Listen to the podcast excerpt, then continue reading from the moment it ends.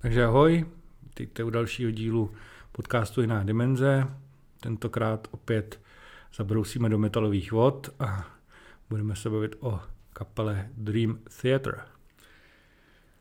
Ahoj, tak dneska to bude další jako monstrózní podcast, monstrózní téma, protože Dream Theater je kapela, která je rozhodně velice důležitá pro uh, metalovou scénu v tom, že je to jedna z prvních kapel, která vlastně uh, je průkopníkem jakoby technického metalu hraní. Progresivního. Progresivního technického metalu, což do té doby vlastně neexistovalo, kdy oni vznikli. A je to takový vlastně snoubení Metalliky, kterou jsou oni hodně ovlivnění, hlavně hlavně v, ve tvorbě kytarových riffů a, a teda Pink Floyd, který mm. jako ob, oba tyhle ty, obě tyhle kapely jsou tam hodně, hodně slyšet.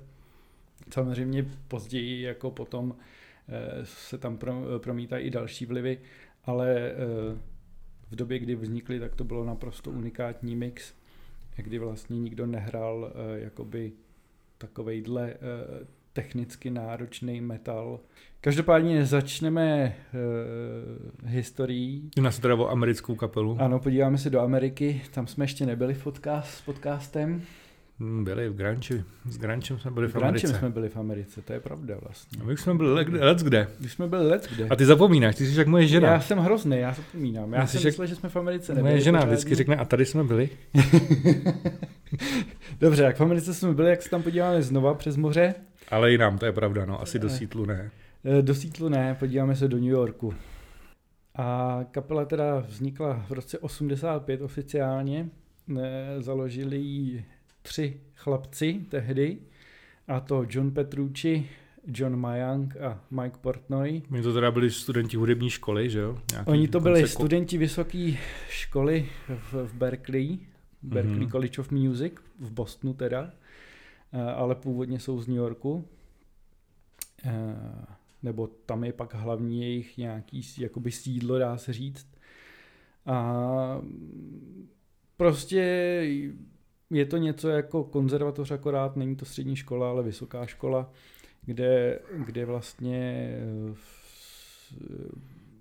už byli rozhodnutí a podporovaní rodičema, no že to, budou to, mít z hudby kariéru. Je to prostě kariéru. Přesně opačně než u těch YouTube, jak jsme přesně se o tom tak. bavili. YouTube to byli takový neumětelové ze střední školy, tady už to byli umětelové z vysoké školy. Přesně tak. No, prostě rozhodně už to nebyly žádný hudební ořezávátka. No. no ale bohužel na Berklee se, ne, na Berklee se neučilo to, co, co, měli, co měli chlapci rádi, což, což byl rock, že jo, což byli Pink Floyd a což byla Metallica. Tam na Berklee se učil hlavně jazz a, a jazzový postupy a tyhle věci samozřejmě, což bude taky v té hudbě jako znát. Ale uh, chlapci vlastně zjistili, že mají podobný vkus, a, a když, takže spolu založili kapelu a začali se říkat Majesty. Hmm. Jo, jste tam byli uh, Majesty a vlastně tak se jim to zalíbilo, že prostě tu školu opustili. Jako, přestože hmm. neměli žádnou jistotu, že, že, že s tím prorazí, že budou mít nějakou kariéru a, a že, že se jim bude dařit, tak školu opustili. John Petrucci měl kamaráda, který hrál na klávesi, který se jmenoval Kevin Moore, takže ho přesvědčili, že ho, že ho přiberou do kapely. A vlastně začali cvičit, začali hrát, začali skládat. E, problém byl, že neměli, kdo by jim zpíval.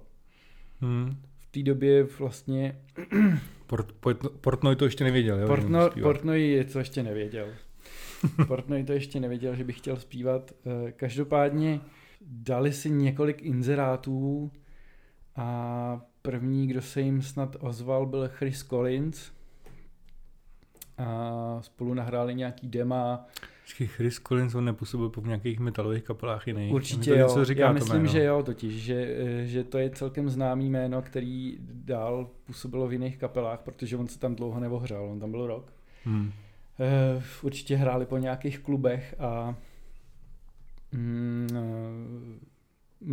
dělali nějaký dema. Hmm. A, a v té době vlastně uh, ještě zjistili, že, že kapela Majesty už dávno zaregistrovaná, jo, to jo, nějaký mají... jazzový, uh, nějaká, nějaký jazzový uskupení, takže v, uh, v tu chvíli museli změnit název kapely, který jim teda uh, poradil Portnoyův táta. Uh, uh, nazvali se teda Dream Theater, divadlo snů.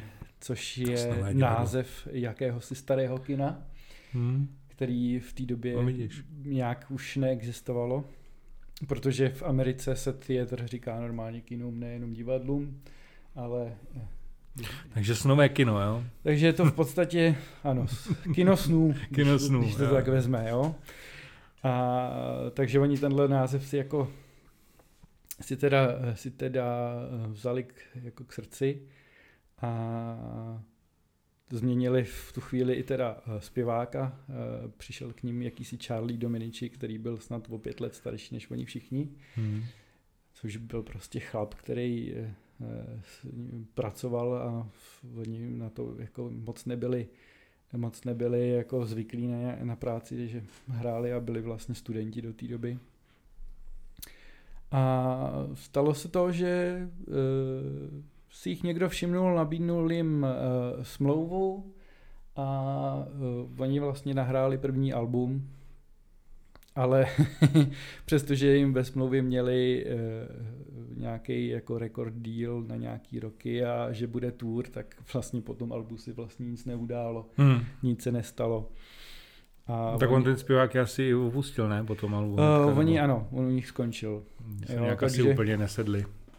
Takže vlastně, přestože vydali první album, tak po jeho vydání zase začínali od A to znova. Jsme teda v roce devatenáct set osmdesát devět. A to jsme v roce devatenáct set osmdesát devět, kdy vydali teda album uh, When the Dream and Day Unite, uh, což znamená, kdy, kdy, kdy se spojí s den a sen. Uh, vlastně ta nějaká ta symbolika toho snu tam zůstala ještě do dalšího alba. Uh, nejsem si úplně jistý, kdo psal texty. Myslím, že sám Dominici si je asi psal, protože v té době opravdu nebyli žádní textaři úžasný, nikdo z kapely. Hmm. A produkčně je to je to příšerný prostě. Jo, je to produkčně příšerný. Zní to hrozně garážově to album. Prostě neodráží se v tom ani ty osmdesátá léta. A je to takový je to takový hrozně na koleni, protože prostě to nahrávací studio a i, i ten label, který to s nima podepsal, prostě to, to, to ne, nebyl nikdo velký.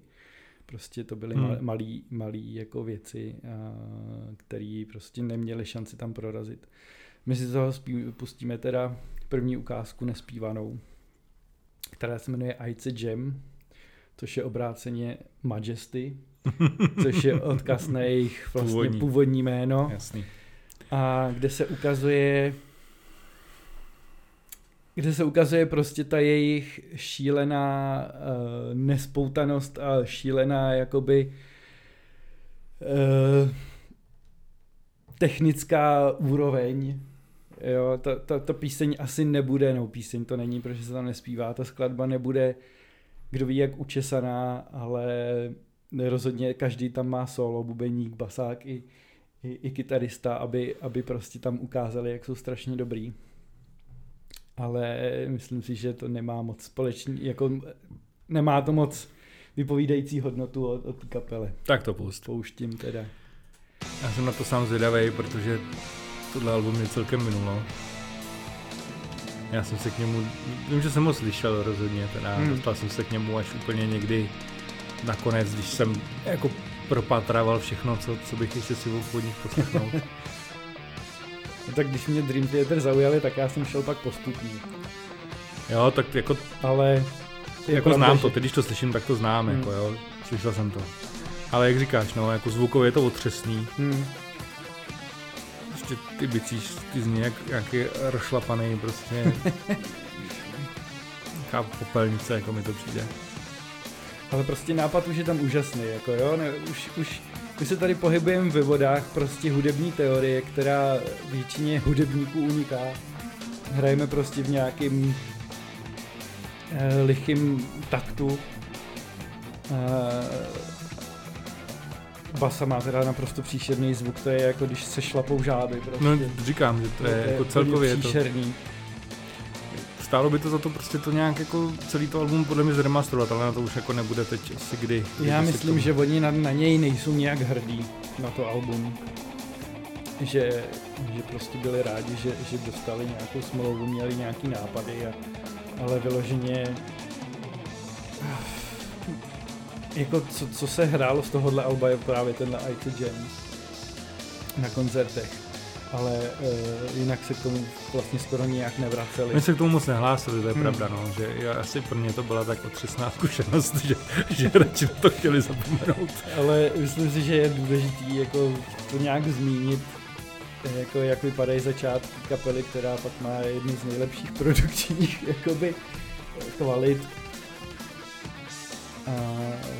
Dokáže psát jako zajímavý, zajímavý, zajímavý songy, ale tohle prostě je album, kdy jim osmdesát devět, tak devatenáct let, možná, možná šedesát osm, dvacet, dvacet jedna, nebo tak měli teda.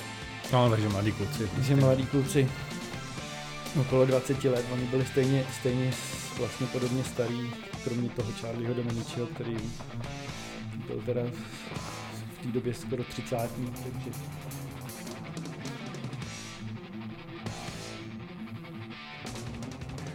Jako, kromě teda toho hroznýho zvuku, je to takový neučesaný, no, já si vypruju, hmm. že to album je takový, jako jak moc, já to úplně chápu, jo, protože se do toho trošičku dokážu vzít, jako jak má člověk jako to nadšení, prostě a teď chceš jako prodat všechno hmm. najednou, jo.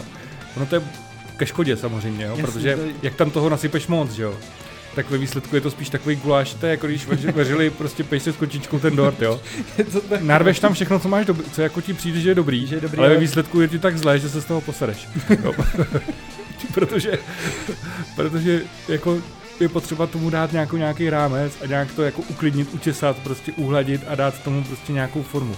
A tady to na tom je hrozně znát, jo. Jak to tam jako chtějí všechno do toho prostě nacpat, navalit, ale jsme navalit, tady prostě, poslouchejte, podívejte se, jo, to a... přesně, to je úplně ten... Ale to je to nejhorší, co člověk může udělat, já ani nevím, jestli měli producenta, jestli to byl producent, tak to musel být nějaký samouk neskušený. Ale ne, já myslím, že to je taky způsobený tím asi, v jakých podmínkách to nahrávali, v jakém studiu, jo. Hmm. Samozřejmě, že ten producent asi nebyl špička vzhledem k tomu, že jim to nabídli a, a asi to nestálo jako za moc, jo. Hmm. A oni samozřejmě asi sami, sami nebyli na tolik zkušení, aby byli schopní si to nějak jako skorigovat, jo. No tak v té době ne, a oni sami říkali, že to nahrávali snad na čtyři stopy. Měli čtyřstopovej jako a, ten, a takže, takže jako si vemte, kolikrát to museli nahrát, aby tam nahráli těch pět nástrojů na čtyři stopy teda, no. Prostě. Jo, prostě té skladbě to ubližuje, no. Nějak jako moc chceš... chceš prodat všechno, co umíš, no. Hmm. Někdy prostě míň víc, no. Myslím, že to platí i v hudbě, no. Je to tak, no.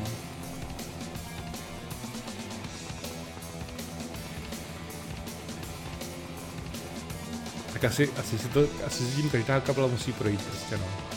Ono, jako málo kdo má debutový album, až, až na pár výjimek, jako byly třeba Sex Pistols takový, že už o tom nic nepřekoná, že u Sex Pistols jak si neočekává, že, že tam uslyšíš nějaký hudební orgie. Jo, no. Oni byli jako úžasně sehraní, bylo to všechno strašně dobře nacvičený. To opravdu nebylo jako potřeba nějak, nějak prostě jim do tohohle mluvit. Jo. Ta sehranost, ta, ta, ta chemie, jak oni tomu říkají, tam byla úžasná od začátku, proto si sedli. Ale e, prostě ještě tam, ještě tam prostě byl potřeba nějaký nějaký jakoby katalyzátor toho toho nějakýho nějakých nápadů, aby, aby to bylo učesané. Hmm. Prostě, no. No chtělo to někoho, kdo má prostě nějaký nadhled, no. Hmm. Nějakou zkušenost, kdo prostě by jim řekl, hele hoši, jako pěkný, moc pěkný, ale prostě tohle se nedávejte, to, takhle to nebude. Tohle vyhoďte, takhle to zní nemůže, nahráváš to prostě blbě, jo, jo jako je to tak. Tam nebylo o tom, jako, že ono by to ani nemělo být ten produkční, že by měl učit ty muzikanty v tom studiu hrát, že jo. On by měl prostě spíš prostě říct to z nadhledu, jak to vypadá, a spíš jako je skorigovat, vyházet jim věci, které jsou nepotřebné a usměrnit je správným směrem, no. Hmm. A to tady chybí, jako je to tam znát prostě hrozně. No určitě. Takže my se přesune, přesuneme, nebo překlopíme do devadesátých let. Byla chviličku pauza, že jo? Si. Byla, protože vlastně Charlie Dominici odešel, jo. Měli opět zase zpěváka, s tím, s tím rekord labelem jim to nevyšlo, takže vlastně začí, začínali znova. Jo? A znova si teda dali inzerát, že, že schání zpěváka, a nabídce jim teda přišel, přišla jim fotka krásného vlasatého chlapa. To už není dávno pravda. To už, už není dneska pravda, že jo? Myslím, že moje žena nebude souhlasit. No, ta je na něj alergická. Ale jenom, jo, když ho vidí. Prý, on já, ho můžu, já ho můžu poslouchat, ale nesmím ho vidět. Ale pra, právě Portnoy říkal, tyjo, ten chlap vypadá dobře, tak to určitě bude příšerně zpívat, že jo. Tak jim poslal nahrávku, zpíval dost dobře, že jo, tak on říkal, tak úžasně, tak to určitě bude nějaký debil, že jo. A, a, prej, a prej, že byl docela v pohodě, tak ho vzali, a byl to teda uh, Kanaďan James Labrie, teda původním jménem Kevin, uh, ale bohužel už tam měli dva Johnny, byl by tam druhý Kevin, yeah. Takže on si vzal svoje druhý jméno, za který je teď James. Známej, a je to James, James Labrie teda z Kanady. Hmm. A... No já nevím, no, já teda přímě musím do tohohle dát vložku, protože podle mě, za mě tohle byla největší překážka ze začátku, jako se zapustit do poslouchání Dream Theater, a to byl právě zpěvák teda. No. Tam bylo ovlivněný, oni byli vlastně, že Dream Theater bylo ovlivněný tehdejší metalovou scénou, který královal uh, Metallica a Iron Maiden, že jo. Takže... Uh, on měl prostě svůj heavy metalový, nebo zpěv v stylu heavy metalovýho, a jim to přišlo prostě fajn. A... mě to k tomu stylu prostě nesedělo, no. Vím, ehm... že to ten Portnoy neslyšel. On je... ale si nemohl v té době. Já nevím, on je, on je, v tý, on je prostě jako hodně kontroverzní, jo. Někteří říkají, že, že, že by tam vůbec neměl co dělat, a, a jiní zase říkají, že ho obdivují, že vůbec do toho dokáže zpívat, do té hudby. A... tak na druhou stranu, na jeho obranu, jako musím říct, jak jsme se o tom bavili, podle mě on je trošičku taková popelka v tom, v, v, to, v té kapele, je, jako no. že, že slízne jako to, nej, to nejhorší. Na druhou stranu, jestli jako on se neúčastní opravdu nějakého ek, jako skládání a je tam vlastně jenom proto, aby interpretoval nějaký slova, hmm. tak se mu není co moc divit, jako zase, jo. E... nevím, no, prostě mě tam jako dlouho neseděl, já jsem dlouho ho nemohl překousnout, vždycky hmm. jsem jako, když jsem jakoby k Dream Theater přišel, tak jsem to přetáčel, ty, ty pasáže, kde on prostě zpívá, mm, prostě mi to vadilo, jako no, Nem, nemohl jsem si nějak Jasně, pomoct, no. A jako časem jsem si asi není zvyknul, nebo nějak jsem otupěl, ale myslím si, že jako... Uh, myslím si, že tomu trošičku chybělo jako ten poslední krok, že kdyby tam byl trošičku ještě jiný zpěvák, že to mohlo být ještě lepší. Je to taková kacířská moje myšlenka, ale ne, myslím jako si, že, asi, by to tak, nevím, že by to tak mohlo být. Museli by ho vyměnit v nějakém roce dva tisíce, kdy vlastně ten způsob zpěvu v metalu se hodně změnil. Hmm. Ale v devadesátých letech to bylo naprosto normální, Jasný. Nikdo nad tím nepřemýšlel. Jako Jasně, já a... taky neposlouchám Dream Theater kvůli jeho zpěvu. Jasný, hele, takhle, a... zase na druhou stranu, jako není to žádná tragédie, jo? Neděl, ne, nedělejme z toho to, že by to byl jako fakt někdo otřesnej, kdo by tam prostě nepatřil. To rozhodně ne, a v některých polohách a v některých eh, skladbách to jako sedí, hmm. ale myslím si, že obecně, dobře, jak říkáš, devadesátky, ok, překusnu s ním, ale myslím, že po roce dva tisíce už tam prostě fakt neměl být ten člověk. Jasně. Jo, na druhou stranu ho musím jako obdivovat, že, ty, že většinu melodií si opravdu vymýšlel sám, i když jako text musel interpretovat někoho jiného. Psát začala vlastně až snad v druhé polovině dva, jakoby, desátých let dvacátého, dvacátého prvního století, ještě řeknu mm. po roce dva tisíce pět, tak nějak asi začal psát i texty, jenže kapela mu je tam stejně většinou nedávala, nedávala takže, takže jako tak. Ale k tomu se dostaneme. To Dobrý, je, to jsme přesku, daleko. Pojďme k druhému, druhému albu a respektive prvnímu. Jsme teda u druhého, u druhého alba, prvního pořádného, kdy vlastně podepsali smlouvu s Elektra Records. A výsled, z výsledku teda byli taky hodně rozčarovaný. Hlavně Mike Portnoy, který vlastně bez jeho vědomí byl na jeho, na jeho rytmický buben a na jeho kopák dán... Oh, teď kdybych si vzpomněl, jak se to jmenuje, prostě sní, elektrosnímač, oh. jo, který jo, vlastně takhle. mu tam udělal ofi, uh, ofinu, který mu tam udělal ozvěnu. Ustřihnul na ofinu. Který mu tam udělal ozvěnu, se kterou vlastně on nebyl spokojený, ale protože to bylo tehdy moderní a, a, a producenti prostě byli producenti, tak to tam zůstalo vlastně až na, na jejich bestovku. Je to remixovaný a je to zrušený tam. Hmm. Takže, takže on byl z toho hodně rozčarovaný. Ale zase tohle album je vystřelilo hodně daleko. A vlastně jejich jediný velký hit, který se dostal až do M T V, a to je Pull Me Under, který asi tady nebudu pouštět, protože... Já, já ji nemám rád, písničku teda, přímě, nemám ji rád. Protože nevím proč, já, ale... taky, já tam taky nechápu, co je na tom. Já hit. Tam teda neslyším Pull Me Under, já tam slyším koriandr. je, tam... ne, ne, je tam koriandr. Ty jsi tam vybíral písničku Take the Time, která je super, ale je dlouhá. Překračuje osmiminutovou hranici. Já jsem teda vybral Surrounded, která je která si myslím, že odráží dobře celý to album, který se tedy jmenuje pořádku, Imi- Images and Words. A já ji teda rovnou pustím a pak budem dál mluvit o tom albu. Takže pouštím. To je totiž další věc, když jsem nakousnul ten koriandr, jo. Mm-hmm. To je totiž další věc, která mě trošičku na něm vadí, jo. A to je totiž jeho výslovnost. Jeho výslovnost je, je dobrá na albu, příšerná na koncertech. No. Prostě já nevím. Trošku se divím, že ten člověk se dovolují v Americe. A jako když to tahá za uši i mě, hmm. tak to už je co říct. Nevím, jako... A jako tady se, tady se ten zpěv docela jeho hodí a... Ačkoliv tahle píseň eh, zní ze začátku jako nějaký oplodňovák, tak, tak to rozhodně není pravda a... Rozhodně do, do toho začnou pronik, pro, proniknout Dream Theaterovský prostě nápady. Ale tohle jsou ty polohy, které podle mě se dějí totiž.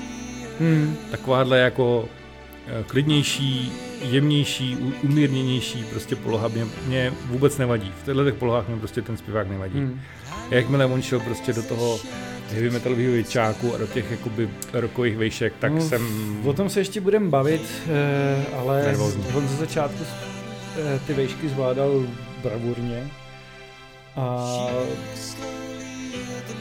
vlastně jemu se v roce devadesát pět nebo devadesát čtyři stalo to, že měl otravu jídla a, a to tak drsnou, že, že zvracel tak tolik, že mu to prostě potrhalo hlasivky hmm. a bohužel se už, do toho, už se z toho nedokázal zotavit tak, aby vlastně vystoupal zpátky do těch vejšek a já si myslím, že v tu chvíli měl odstoupit jako zpěvák a přenechat to někomu jinému. Bohužel je tam dodnes. No no, to na to říct, hmm. no.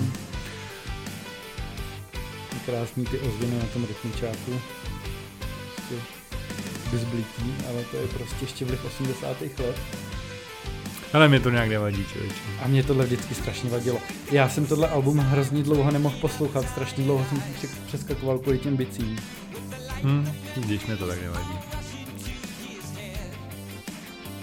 Přitom, přitom už je to prostě, je to neuvěřitelné, jak za, tři, ty, za ty tři roky se dokázali proměnit i s tím usměrněním.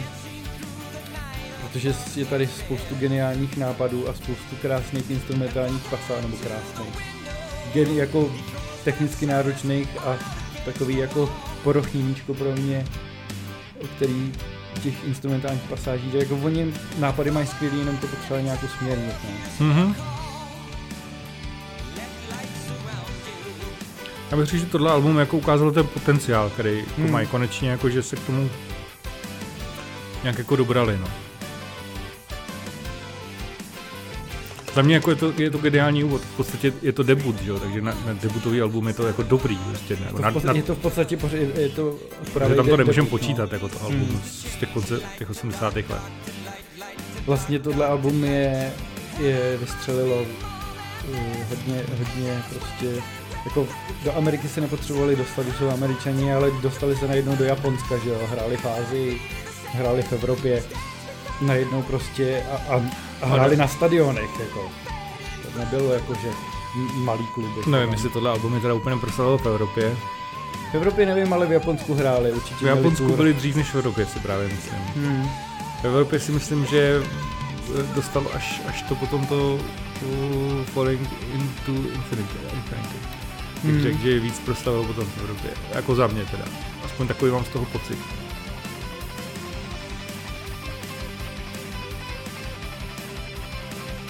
Taky měli zajímavý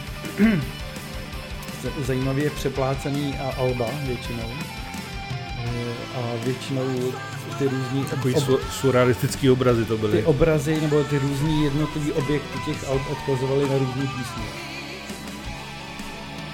Ale to je potřeba si číst texty a pak si to, pak si to dá to poznat. Na to odborník, no, tak čím jsou texty, nebo uh, jsou, texty jsou různý. Jsou koncepční, ne? A taky ty alba. Uh, tolik ne, hele. Uh, mají jedno textově koncepční, Uh, dvě vlastně textově koncepční a jedno, jedno hudebně, ale texty jsou různý.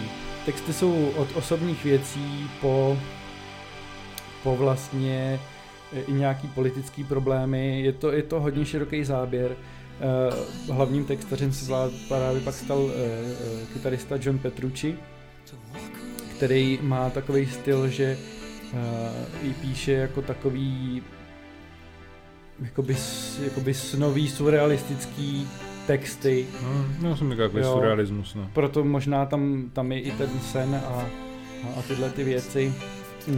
Mike Portnoy se pak přidal s, text, s textařením, který vlastně má zase naopak takový jako syrový texty, hodně při zemi, hodně osobní třeba.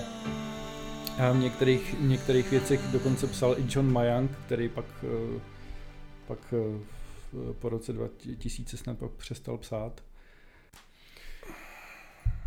Tak, my se dostáváme dál. Vlastně zůstali u stejného labelu a vydali album Awake, který je najednou mnohem, mnohem tvrdší, mnohem, mnohem No, je víc metalový. Mnohem metalovější a vlastně i, i James Labrie změnil vlastně svůj zpěv. Je, jako zpívá mnohem jakoby hru, hrubším, hrubším stylem, když to tak řeknu. Nevím, vlastně na tomhle albu se, už se začíná projevovat uh, nějaká sebereflexe Portnoy, který začal padat do alkoholové závislosti.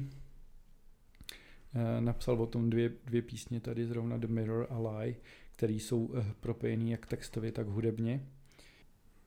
Tak zkusíme to Mirror. Tady je vlastně už hrozně metalový, je tam vidět velký vliv té Metalliky. Už na začátku vlastně té skladby je, je to, že se drží vlastně riff kytarovej, který je furt stejnej. A mění se jakoby rytmi, rytmicky pod ním bicí.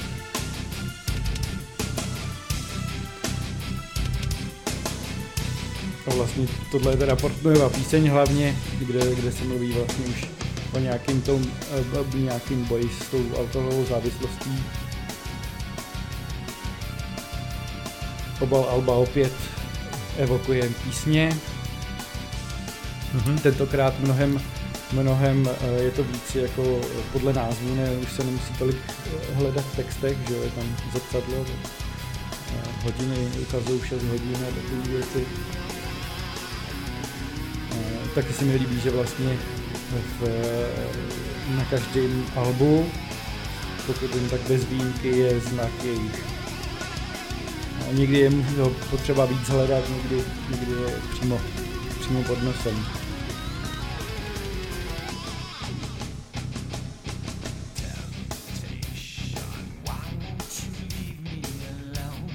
Tady vlastně už je Portnoy slyšet.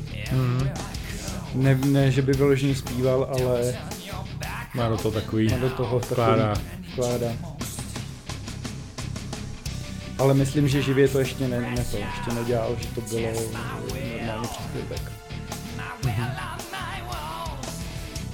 Jinak jejich koncerty jsou taky zajímavý, nikdy neměli tolik peněz, aby, aby vlastně měli takový pompézní, jakoby nějaký vizuální, vizuální orgie, když to tak řeknu, tak jako YouTube, ale rozhodně na koncertech citovali hudebně svoje vzory, svoje, svoje vlivy, hmm. vkládali to třeba do písníček, hráli normálně svoji píseň, pak tam vložili prostě riff do, z Metalliky, pak se zpátky vrátili k tý písni, nebo dělali různý, oni tomu říkají medley, že jo, že kombinovali vlastně několik písní, které na sebe navazovali prostě sloku od tamtať a, a refrén od tamtať a instrumentální pasáž od nikak jinak. Takže jejich koncerty jsou rozhodně jako pro hudebníky a pro lidi, co mají rádi prostě jakoby tu preciznost, tak jsou určitě jako taky zajímavý, zajímavá věc. Když nevím, jak, jak dneska to dělali, dělali to hlavně víc ze začátku, tyhle ty věci. Tady vlastně už v tomhle albu jsou poprvé vkládaný i samply z filmů, který mm. nám doplňují jako ten text. Protože Portnoy je eh, hrozný filmový nadšenec. Vlastně ve svým volným čase nic jiného nedělá, než kouká na filmy. Ale zase toho volného času on tolik zase nemá, takže... takže tak, ale prostě je to velký filmový milovník. Takže tady, tady vkládal hodně, hodně filmových jako kousků, dialogů. A hlavně v písni Space Divers, která je taková taková tklivá a je to vlastně loučení se s jejich klávesákem Kevinem Moorem, který souhlasil vlastně, že nahraje ještě tohle album a pak se s nima rozejde. Mm. Nějak Nero- přestali rozumět. Uh, oni si přestali rozumět hudebně, jako, jako normálně vlastně byli přátelé dál, jenom uh, Kevin Moore prostě chtěl, aby se jako jeho hudební nápady projevovaly prostě nějak jinak. Uh, Vyloženě nechtěl jít tou jakoby metalovou cestou. Pak založil kapelu O S I, na který vlastně Portnoy na jednom albu dokonce i hrál. Mm. Dokonce s ním jako dělal nějakou tour. Takže jako přátelé rozhodně zůstali, ale, ale tour vlastně po tomhle, po tomhle albu se k ním přidal Derek Sherinian, nebo jak se jmenuje. Jo, Derek Sherinian. No. Já k tomuhle albu jenom takový jako svoje postřechy. Hmm. Za mě je to takový neslaný nemocný album, já to Awake. Jo? Hmm. Já nevím proč, jako takhle, neřekl bych, že tam jsou jako špatný nápady nebo jako špatný skladby, ale prostě nějak mi to nepřirostlo moc k srdci. Jestli to je, jako si se v tom odráží ten rozkol jako ten v té kapele, jako ten, ten názorovej, nebo já nevím, prostě... Mm, Hmm. Přijde mi to předchozí album, jakože že je hudebně jako víc dotažený, hmm. že ty jako skladby víc k sobě pasujou, jako sedějí. Tady mi to přijde, že... Jo, je pravda, že tohle je jako víc roztříštěnější, že to je opravdu jenom... Že je to takový trošku jako se přetahování, jo? Hmm. Že jako se jako někdo snaží prosadit něco víc na úkor někoho jiného a že se to trochu v tom odráží. Hmm. Jo, to je takový můj dojem, jako nikdy jsem to, jako tak neříkám, že to je špatný, rozhodně si to občas pustím, ale rozhodně se k němu nevracím jako nějak extra rád. Myslím si, že jsou prostě lepší alba od to určitě, Theater. To určitě jsou. Ono je to, tyhle ty jakoby první alba jsou hrozně takový jako, když to řeknu, turbulentní, protože vlastně tam byly změny, změny jak labelů, tak změny vlastně kapele. Hmm, představí ty kapely. No. Jo, změny vlastně v tom, že oni pak opustili úplně to, že budou mít externího producenta. A vlastně je to i hledání jakoby nějakého, co vlastně ta kapela chce. Jo, že má, máme přehršel nápadů, ale, ale nikdo tomu moc nerozumí, protože producenti je chtějí dostat do rádia. Chtějí jim prostě, chtějí jim dost, prostě zkrátit ty písničky na únosnou míru, chtějí, aby, aby napsali hit, aby napsali něco, co bude líbivýho, aby prostě se s tím vydělávali peníze, ale to, to Dream Theater vlastně nikdy nechtěl, nebo nikdy nechtěli. Oni vlastně chtěli dělat takovou hudbu, jakou oni sami mají rádi. A hmm, je pravda, že oni tímhle, tímhle směrem nikdy nechtěli jít, no. Hmm. Že by jako se prostě, uh, usp- jako jak se to říct, jako že by se podvolili těm podmínkám toho, aby, aby, se, aby se člověk dostal do rádia, že jo, aby nějakým způsobem byl prostě komerčně úspěšný, no. To nikdy nechtěli. Hmm. Takže vrhneme se na album Falling into Infinity. Jako další plnohodnotný album, teda s Derekem Sherinianem na klávesi, který si lidsky hrozně sedl s Mikem Portnoyem. Bohužel sám říkal, že kluci z Dream Theater jsou blázni a že jim nestačí. Přitom to nebyl žádný jako ořezávátko na klávesi, že by jenom hrál nějaký akordy, to rozhodně ne. Protože taky studoval tu Berklee College v Bostonu. Ale e, vůbec na to jako i ne, nebyl ani jako připravený, jo. Prostě nebyl vůbec zvyklý hrát takovýhle typ hudby. A, jako, co si budeme povídat, že taky na to nebyl připravený moc. No a vidíš, já bych za, za mě bych řekl, že to je jedno z nejlepších alb, jejich teda aspoň pro mě. Jo. Přitom oni já ho, ho mám prostě strašně oni ho rád. Taky nemají rádi. A já ho mám hrozně rád. Protože právě, že bylo hodně, hodně okleštěný producentama, oni totiž měli připravený materiál na dvojalbum, producent tím řekli, no tak to ani náhodou. A spoustu, některé skladby teda prošly bez nějaký jako větší nebo menší újmy.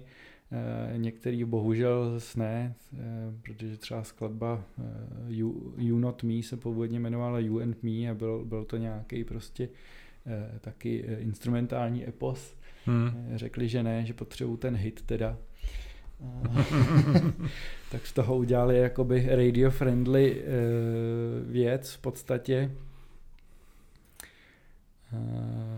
No já si nemůžu pomoct, jako za mě já se k tomu albu, tak jako tam to předchozí, to Awake prostě, tak zase jako moc nemusím, mm. tak tohle prostě k tomu se vracím rád a klidně si ho si jdu celý, protože tady fakt podle mě není jako špatná já si myslím, skladba. Že jsou tady skvělý nápady, který, není tady slabý místo vůbec, jako který jim jako prošli.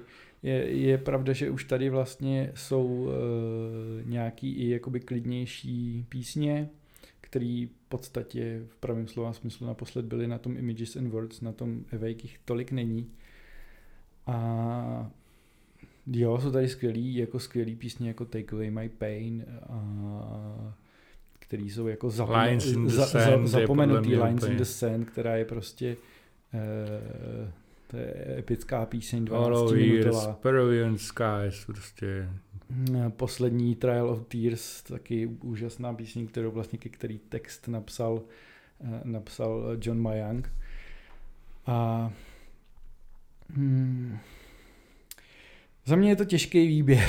Jako, eh, možná Peruvian Skies, že bychom pustili. No jak chceš, jako za mě určitě. Jako, která vlastně je taky zajímavá jako v tom, že začíná, začíná jakoby klidně a e, postupně graduje. Tady je neuvěřitelná dynamika, no. A hlavně mně se tady strašně začalo líbit to, co je potom charakteristický pro Dream Theater, a to je to prostě přepínání těch rytmů a těch rytmických pasáží. Prostě. A různý a, a, a je tady prostě tříčtvrťovej takt, pak čtyřčtvrťovej, hmm. pak je tam šestiosminová, prostě krásně si s tím hrajou a přitom nemáte pocit, že ta skladba je rozbitá. Hmm. Je to, tohle je podle mě hrozně těžký udělat, aby ta skladba se dělala prostě pohromadě. Aby to nevypadalo, že to je slepenec nějakých prostě nesourodých songů tady. Tady je, prostě, když se na to ne- nesoustředíte, tak si to ani nevšimnete, že se změnili rytmus. Hmm. Rozumím, tak už, už máme druhý rytmus. No, druhej, druhej spíš předznamenání. Mně se tady hrozně líbil ten čistý obal. To toho alba, který je... Ten obal je takový Pink Floydovský. Je hodně Pink Floydovský a je to vlastně, ano, nejenom stylisti, stylisticky, ale i vlastně zpracováním, protože je to opět reálná fotografie. Ne, i když je teda upravená, nejsou to opravdu, nejsou to dva lidi, kteří se koukají proti sobě, ale je to jeden člověk, který se převlíknul a předměl se jim to, to bylo opačně na, na tu samou, na to samé bydlo. to, ale je to, je to vychocený reálně v moři, sedátko prostě, na kterým koukají dva lidi daleko hledají na sebe. Jinak tady bylo samozřejmě hrozně osobních textů, jako uh, Take Away My Pain, který vlastně John Petrucci snad napsal uh, po smrti své matky. Hmm. Uh, je tady dokonce Just Let Me Breathe, který jako hodně, hodně kritizuje právě uh, nějaký jakoby, uh, konzu, konzumerismus a, a, a i vlastně to, že, že nemůžou vlastně skládat a dávat ty písně jak chtějí, hmm. no, že se vlastně dusejí v tom. Nevím, Peruvian Skies je...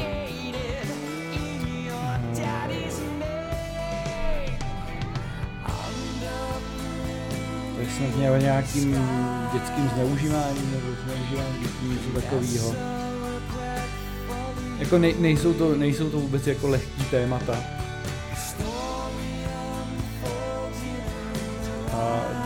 Dream Theater se jako hodně, hodně rádi se pouštějí do těchhlech, do těchhlech jakoby těžších témat. Jako postupem času ty, ty texty začnou být jako víc, víc osobnější. V různých jako rodinných problémech, které oni, oni měli nebo mají. A tady je už krásný graduje. A nebe. To valčí. Mně se vidíte strašně lidí, který připravilo na to. Krásně lidí, který přijde jedno z nejlepších, podle mě jsou, který je Petrucci. Petrucci na Falling into Infinity má svoje nejlepší sola. Na Peruvian Skies a Lines in the Sand jsou nejlepší sola jeho. Jsou prostě sola, které jsou od Davida Gilmoura. Tohle je prostě transcendentní, hmm. jako to solo je úplně nádherný. Vás se přinese úplně do výše.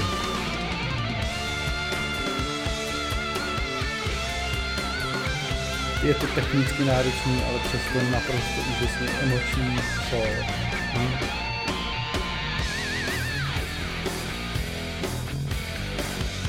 Ale zase jsme nevěděli. Vlastně teď se hraje Hraje se, no, hraje se původní, jakoby, původní téma, který, který na začátku bylo vybrnkávaný nějaký téma. Převedený do ruchu.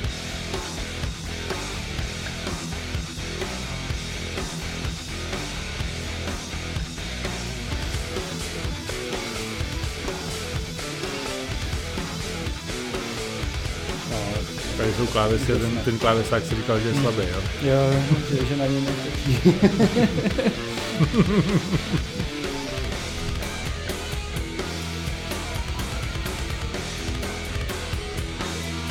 Tady je úžasná práce s tím, tady vše, všechny ty riffy a všechny ty, ty, ty, ty mezi vyhrávky, úžasně to na tom stojí a ten zvuk je naprosto báječný.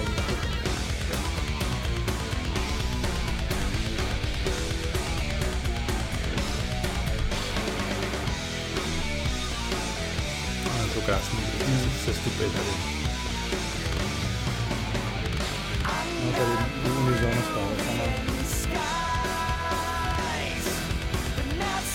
Tady je vždy typický, krásný tento pár.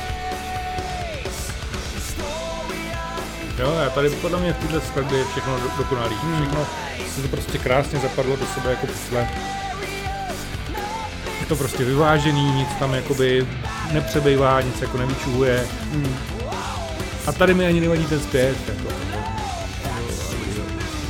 Sedí to tam, no.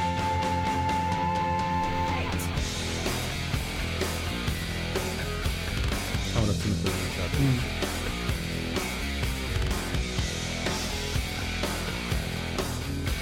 Produkčně je to dobře zvládnuté, zvukově je to dobře, je to dobře. Jo, za mě tady nějak jako docílili jakýsi prostě úplně maximální chemie se vším. Hmm. I, i divný, že třeba ten, podle mě, kdyby tam ten klávesák zůstal, tak by trošičku to bylo podobně jako tady, jo. Je to možný, no. Jako oni si sedli, sedli si lidsky, bohužel. Hmm. Cítil, že na to nemá, jo? Ne, ne, ne, oni, já, já nevím, jako, pak vůbec nevím, jak, jak, to, jak to dopadlo, myslím, že nějaká vzájemná dohoda, protože se jim hrozně líbil ten Jordan Rudess, který, který prostě, jeho klávesový umění je na úplně jiný úrovni. A oni ho vlastně už, už ho oslovili vlastně před tímhle albem, před tím Falling into Infinity, a on to odmítl, a tak to prostě zkusili znova. A vlastně já, za mě je to nejsilnější sestava v tu chvíli, kdy vlastně tam přišel Jordan Rudess, kdy vlastně oni udělali i tu věc, že přešli k jinému labelu a řekli, že my si to budeme produkovat sami, to album. Hmm. Další. A vlastně od té doby, od toho roku dva tisíce, kdy vydali Metropolis Part dva, Scenes from a Memory, si vlastně všechny, všechny alba produkujou, producenti jsou vlastně Mike Portnoy a, a John Petrucci. Takže jim do toho vůbec nikdo ne, nekecá a vlastně oni od té doby vlastně mohli začít experimentovat a dělat tu hudbu tak, jak chtěli, vůbec neměli zábrany. No a tohle album teda, co vychází, to už je to, je to koncepční, ne? První to, je to, koncept... to je to koncepční, který je obecně jako uh, fanouškama považováno za nejlepší. Za mě je to... Uh, za mě... Já nedokážu říct, jestli je nejlepší. Asi nemám jako vloženýho favorita, ale určitě patří jako k jejich vrcholům za mě. No za mě dobrý. I jak textově, tak vlastně... hudebně. Za mě dobrý, protože si myslím, že to vychází tak trochu z toho předcházejícího, ne? Nebyl to trošičku materiál, který jim zbyl a... Uh, určitě je to možný, že, že, že na tom zase stavěli, na tom, na tom jako co měli předtím v šuplíku. Těžko říct, jak moc. Uh, on to, je to taky zajímavá historka, že vlastně na albu Images and Words z roku devadesát dva vydali píseň Metropolis Part jedna, mm-hmm, The Miracle and the Sleeper, a měl to být prostě for, jo, že jako to, ale fanoušci se ptali, jako kdy teda bude ta část dvě, jako, yeah. jako dokončíte. Což se mělo právě stát na Falling into Infinity, kdy, kdy, složi, kdy udělali nějakou dvacetiminutovou prostě píseň, kterou nazvali teda část dvě, a mělo to být teda dvojalbum, kterým teda zatrhli. No, tak já si myslím, že to vychází z toho právě. A, a, a vlastně z té z tý skladby vlastně, uh, že jo, udělali tohle album, nebo hodně, hodně z toho čerpali. A vlastně udělali celý koncepční album o vlastně milostným trojuhelníku, o uh, uh, reinkarnaci a o vlastně vyšetřování vraždy. Jo, jsou to... Zní to zvláštně, ale všechny tyhle tři témata se tam uh, jako prolínají. A i, i ten obal je vlastně zajímavý, že, že vlastně jsou tam z, vlastně z obrázků, z obrázků nebo z fotek je složený obličej toho hlavního hrdiny, což je Nikolas, který, který vlastně upa, upadne do tranzu nebo upadne do, je zhypnotizován a právě prožívá prožívá uh, události z svého minulého života. Mm. Já ještě bych tomuhle jako řekl takový svůj poznatek, mně to přijde, že tohle je trošičku taková novodobá opera. Mm-hmm. I podle některých těch názvů se to tak jako tváří, že je tady předehra. Určitě. Mm. A jsou tady podle mě takový odkazy jako trošičku na klasiku. Aspoň tak, jako mně to přijde občas v některých Asi jo. těch skladbách. Hmm. A řekl bych, že tady to trošičku začínají čerpat i jakoby z nějakých exotických věcí, třeba z Orientu a tak. Rozhodně jako hodně experimentovali a hodně vlastně Jordan Rudess, kromě toho, že je klávesák, tak, tak vlastně má vystudovanou nějaký jako skládání orchestru nebo vedení orchestru, takže on, no, hodně, on má myslím hodně, klasickou kompozici nebo něco takového. Něco takového, takže no. On vlastně hodně vymýšlel tu orchestraci jakoby těch kláves, který jako v té době ne, ne si nemohli dovolit mít orchestr, který, se kterým pak teda hráli později, ale on to právě, že tohle, tohle vymýšlel, tyhle ty věci. A jo, je, je tam ten orient vlastně na píseň Home, že jo, tam, tam, tam má, ta předehraje, je, má vlastně tam tu citáru a, no. a vlastně celý ten, celý ten jakoby rytmus je nějaký orientální, nebo i vlastně ten kytarový riff je, je orientální. No, co já bych, já bych chtěl asi, tyjo, jsem tady něco měl vybranýho. Bohužel jsou prostě opravdu dlouhý ty písně, no. No, já jsem bral tu overture, no. Ale... Uh, jo, jasně, to je instrumentální, která vlastně... Funguje to jako opravdová overtura, předehra, že jo, která vlastně shrnuje různý ty témata, který vlastně pak zaznějí no, v průběhu toho alba. Uh, no já jsem chtěl buď to Strange Deja Vu, nebo no. Through My Words. Tak, to je Strange Deja Vu, ne?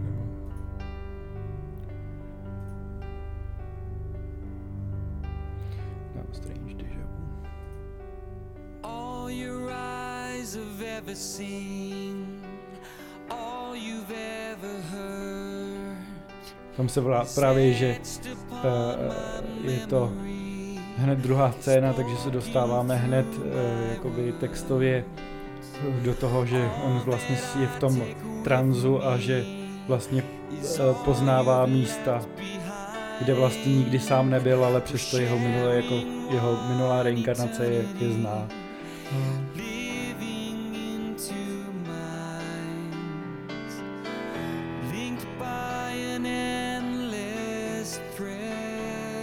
Tady prostě už jako se vyloupávají typický Dream Theater, hodně, hodně vlastně změn, změn nálad, změn prostě těch, těch rytmů a, a, a předznamenání a tak.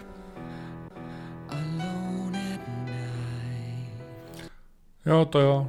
Jsou tam vkládaný takový vlastně jakoby jednotlivý mezihry. Tím jsou hmm. Dream Theater vlastně hodně, ho, tím jsou hodně známí, nebo hodně, hodně bych řekl, že to charakterizuje, že mají spoustu, ono se tomu říká bridge, nebo prostě hmm. vkládaných jakoby meziher, který se tam jako opakují, který tam jsou v té skladbě jenom jednou, který nějak jako spojují ty daný témata. Jo. Ale třeba s tou samotnou strukturou té skladby nějak nesouvisejí. Hmm. No, že máme prostě předehru, pak máme nějakou sloku, pak je třeba bridge, pak je zase sloka, pak je zase třeba nějaký bridge a pak to přijde refrém. Jo. Tohle je jako pro Dream Theater hodně typický. A jako nestagnuje, tady pouštíme ty kratší písně, které prostě jsou strukturově jednodušší, které mají sloky, refrény, ale poslechnout si prostě nějaký ten jako opus. Není nuda, protože vlastně tam nenastávají jakoby tyhle situace, že by si střídala sloka refrén. Tam prostě to nějak plyne a nějak si ta skladba pořád vyvíjí a, a mě osobně to právě strašně baví a člověk si to poslechne a zjistí, že deset minut je pryč, ale nepříště trochu, tak.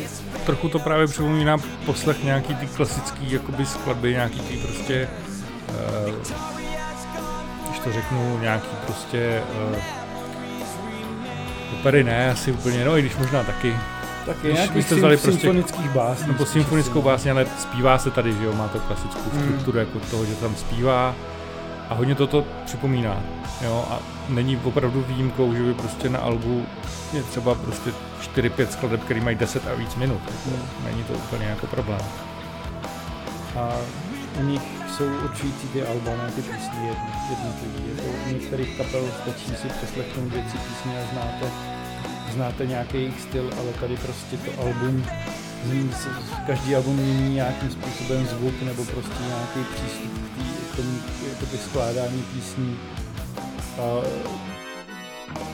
jako těžko si udělat obrázek jako z jedné skladby, teda aspoň to já si osobně myslím. Hmm. No časem jako Časem poznáte prostě Dream Theater mají taky určitě svůj rukopis jako každá kapela, určitě, jako každý každý prostě, jako každý člověk má nejenom svůj specifickou barvu hlasu a specifickou dikci, tak u těch hudebníků je to prostě to samý, mají prostě nějaký svůj rukopis, který jakoby nedokážou nikdy odpárat. No.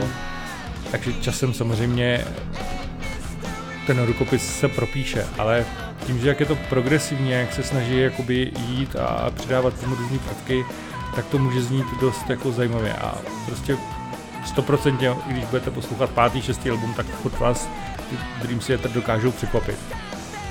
No, není to tak, jako, že byste už všechno slyšeli, nebo že jste slyšeli dvě, alba, že jste slyšeli všechno. Hmm, to, to se bohužel děje pak až ke konci, kdy se začínají opakovat, ale tak...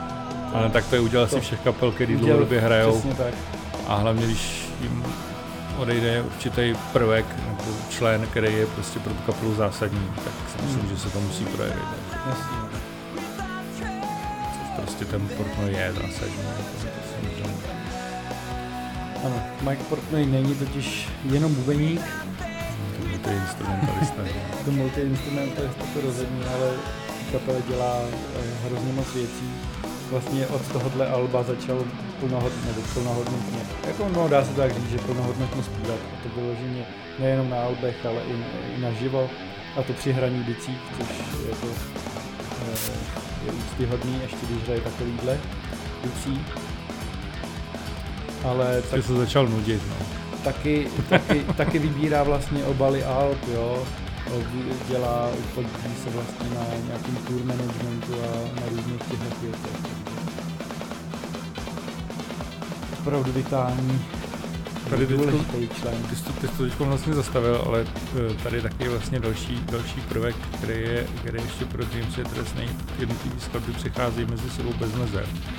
Prostě to, uh, ne, ne u všeho samozřejmě, ale je to docela taky to daný, že vlastně tím, jak je to koncepční album, tak není koncepční jenom v tom, že se řeší jedno téma a že to je textově nějak spojený, tak je to spojený prostě u hudební, že se přechází z toho jednotlivého motivu do toho druhého motivu, aniž by tam byla nějaká asi pauza. Jo? Hmm.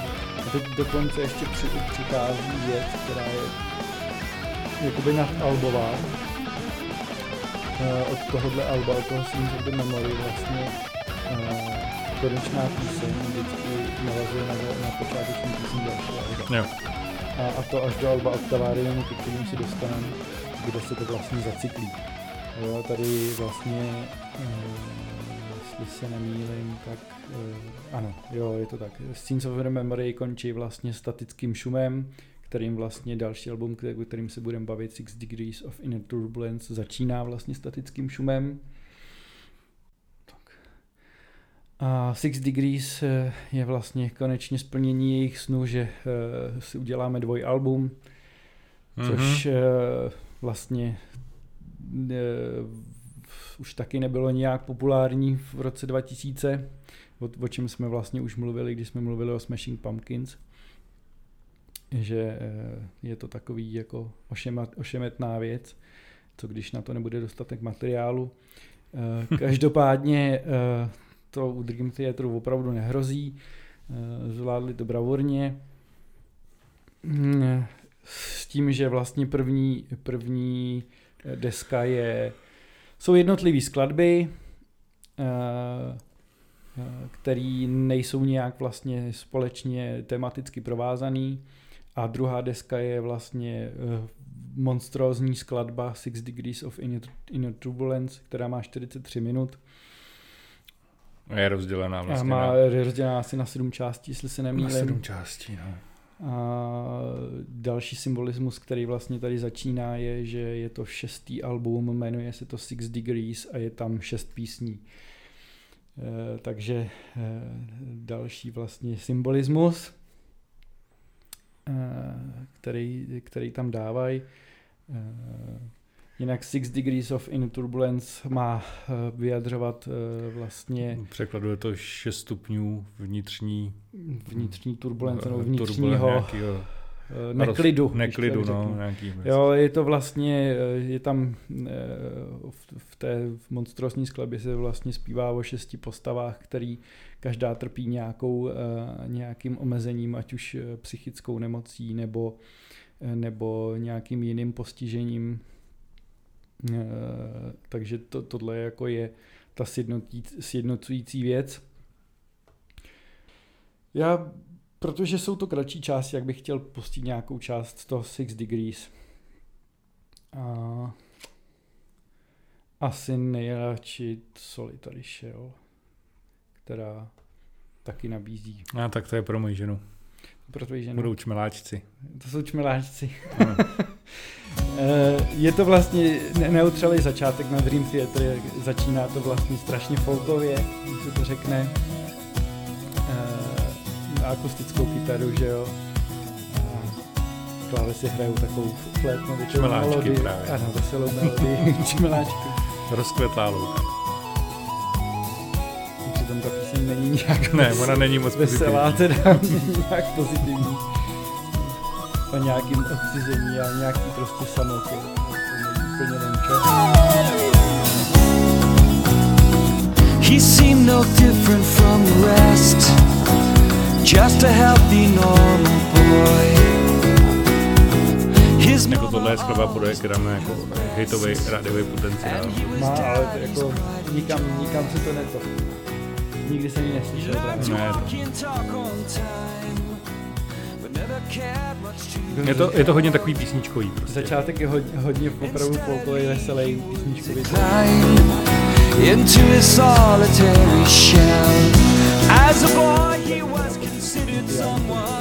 A ta melodie je zajímavá, jenosná, taková jako fakt dobrá.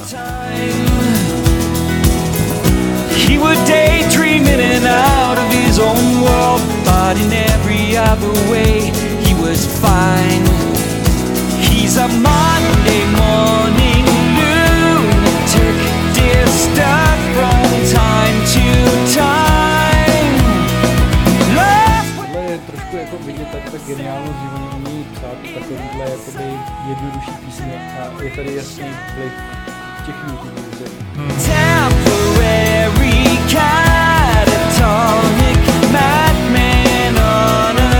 No snoubí se to tam prostě v tom hymnický takový refrén, že jo. Hmm. No zrovna tohle, je tohle album a to příští album je oblíbený.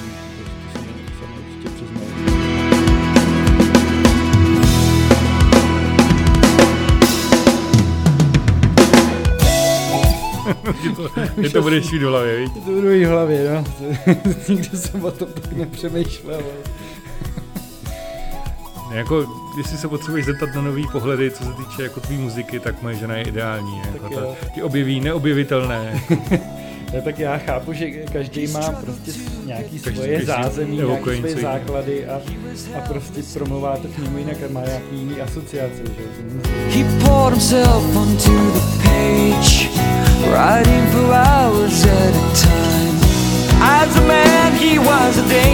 Líbí jako tohle, když si mě rozdělaná na dvě poloviny, tak pro mě je to taková ta příjemná, veselá, hmm. jednoduchá a v druhé části přijde přijde úžasná instrumentální rytmická pasáž.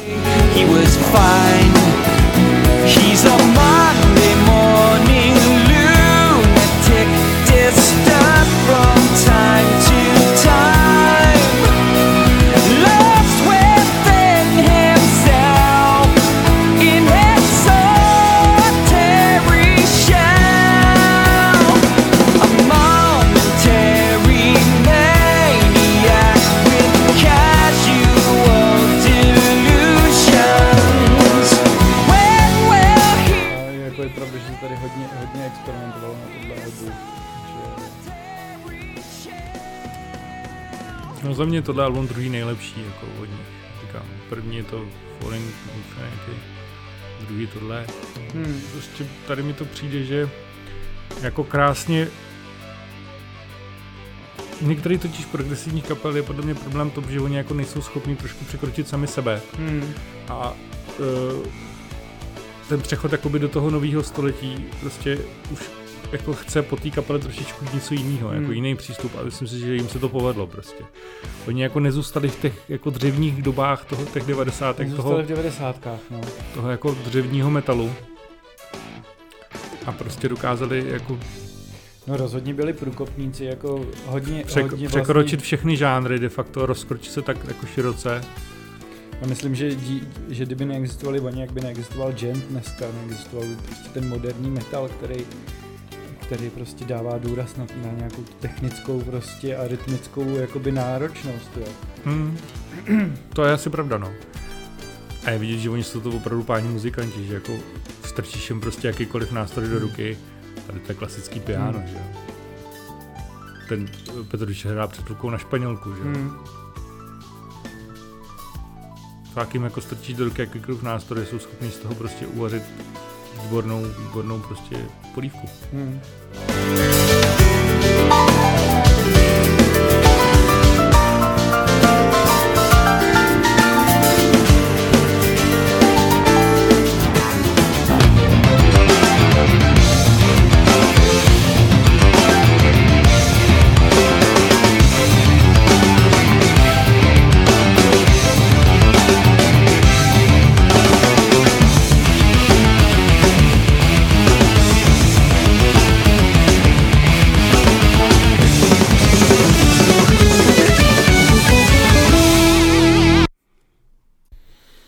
Takže protože je to takový monstrózní téma, tak tady bychom utnuli první díl.